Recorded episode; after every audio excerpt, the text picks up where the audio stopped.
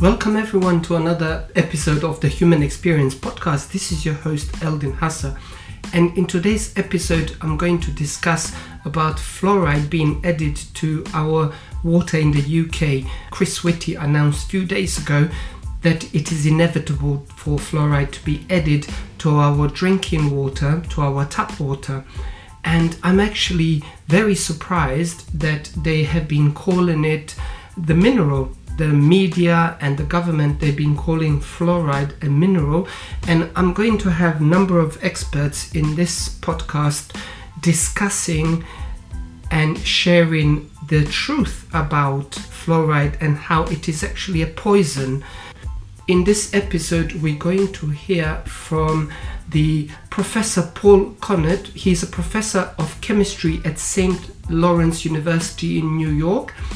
He gives a damning interview on the history of water fluoride, the collusion of major industries to put certified toxic waste into your drinking water and toothpaste, and why government health authorities refuse to conduct scientific studies into the dangers of fluoridation.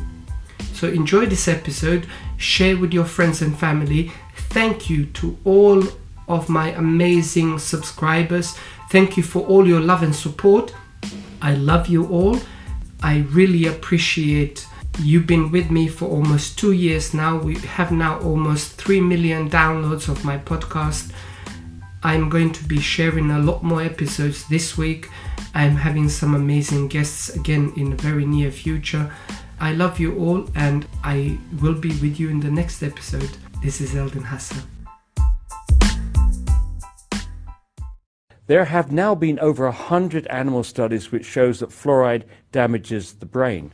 There have also been 23 IQ studies, most of them from China, but one from India, one from Iran, and one from Mexico, which show an association between moderate exposure to fluoride and lowered IQ in children.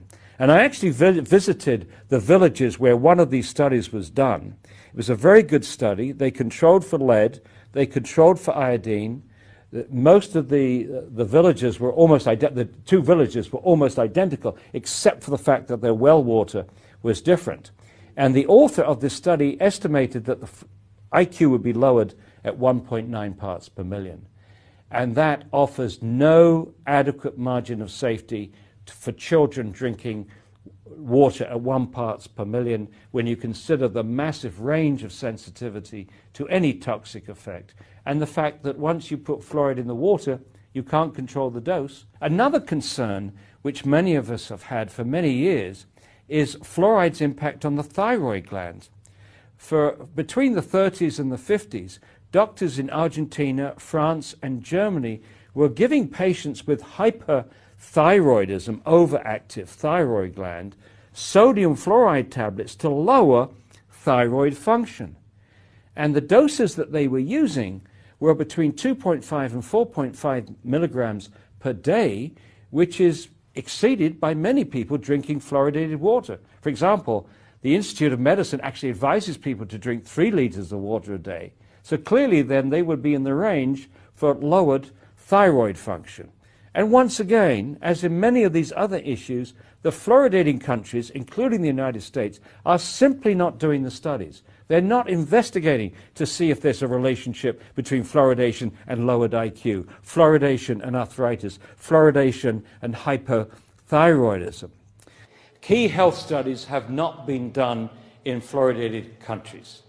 If you don't look, you don't find. They would like to imply, because they don't see anything, there's nothing wrong. But if they're not looking, they won't find. You often hear the promoters say things like, Oh, we've been doing this for 60 years. If there's any problem, we would know about it by now. Oh, no, you wouldn't, unless you were doing the studies. Another issue that came out in 1997 was a researcher in England found that fluoride accumulated in the human pineal gland. And the pineal gland is a little gland between the two parts of the brain, the two hemispheres of the brain. It's not protected by the blood brain barrier. It has a high perfusion rate of blood, and it also is a calcifying tissue like the teeth and the bones.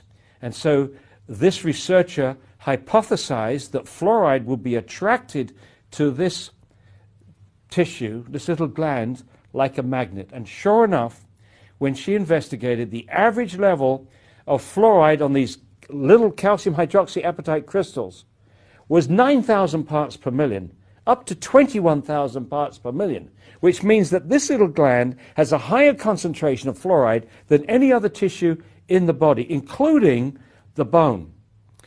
This researcher, Jennifer Luke, also did animal studies. And in the animal studies, she found that fluoride lowered the production of melatonin, the hormone that this little gland makes, and incidentally, it only makes it at night, the hormone of darkness. Uh, this pineal gland re- reacts to light. It, uh, Descartes called it the seat of the soul. Not only did it lower melatonin levels in these animals, but also shorten the time to puberty, which is absolutely consistent. melatonin is thought to be, act like a biological clock, involved with timing, timing of puberty, timing of aging, timing of jet uh, lag and um, sleeping patterns and so on. Controls all kinds of things. And what they think happens is that with the child at birth, the melatonin levels are high, and with childhood, they gradually lower, and at a certain point, the lowered melatonin levels trigger the production of the sex hormones, leading to um, puberty. Ironically, that first study that was published, which I already referred to in the bones, also recorded that the young girls in the fluoridated community, Newburgh, were menstruating on average five months earlier than the young girls in the non fluoridated community. Now, they didn't think that was significant at the time. Now, with Jennifer Luke's work, it is clearly um, takes on a new perspective. Kids now are reaching puberty seven, eight, nine. It has people very, very worried. But once again, the fluoridating countries have made absolutely no effort to reproduce Jennifer's Luke's work. And It is not difficult, they could have done it easily. The Department of Health and Human Services has adopted to this, quote, sacred policy of fluoridation is to deny, deny, deny, critique the methodologies, but don't attempt to reproduce the studies. If you don't look, you don't find. And they're using the absence of study as if it was the same as the absence of harm, which is absolutely ridiculous, utterly irresponsible. So now they're, they're giving every indication, particularly the Center of Disease Control that avidly promotes fluoridation around the United States and around the world for that matter. The impression that they give is that it's more important now to protect this practice than to protect the health of um, the American people and our babies and our children. It's almost as if the teeth have become the most important tissue, the most important organ in the body, instead of our brains, instead of our thyroid glands, instead of our pineal glands, instead of our kidneys. I have a little box here which you may recognize, even if it's a distance. It's nothing more or less than the box that the toothpaste, Colgate toothpaste comes in. And it's fluoridated.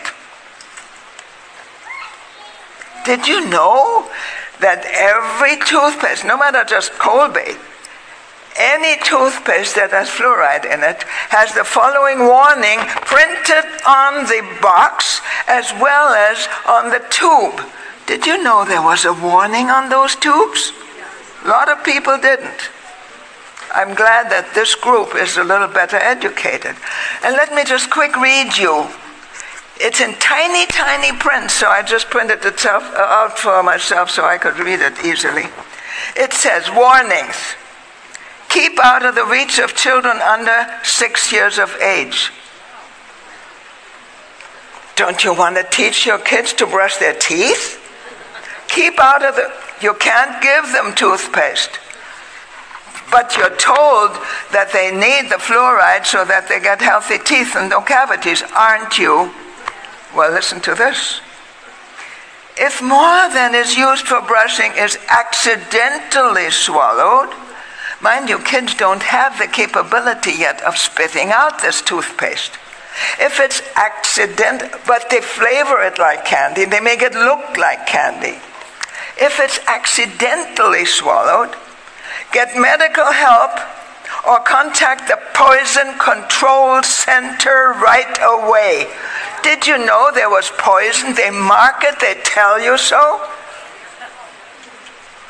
Most people don't read this. People don't believe that there's poison in something that they put in their mouth, never mind six year olds. How about you? Do you think it's good for you to put poison in your mouth? Even if you spit it out, the mouth and the mucous membrane in the mouth is highly absorptive, and you get this poison. Furthermore, dentists who are knowledgeable and honest will tell you that there is no proof that fluoride does anything to prevent cavities. Hey, this isn't all. Children two to four use only a pea sized amount and supervise the child's brushing and rinsing to minimize swallowing. They tell you don't swallow it, don't let your kids swallow it. It's poison. And if they do, control the, they contact the poison control center. But they fluoridate your water.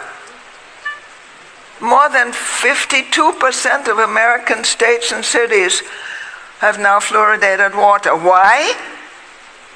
It doesn't do a thing to help your teeth or your children's teeth.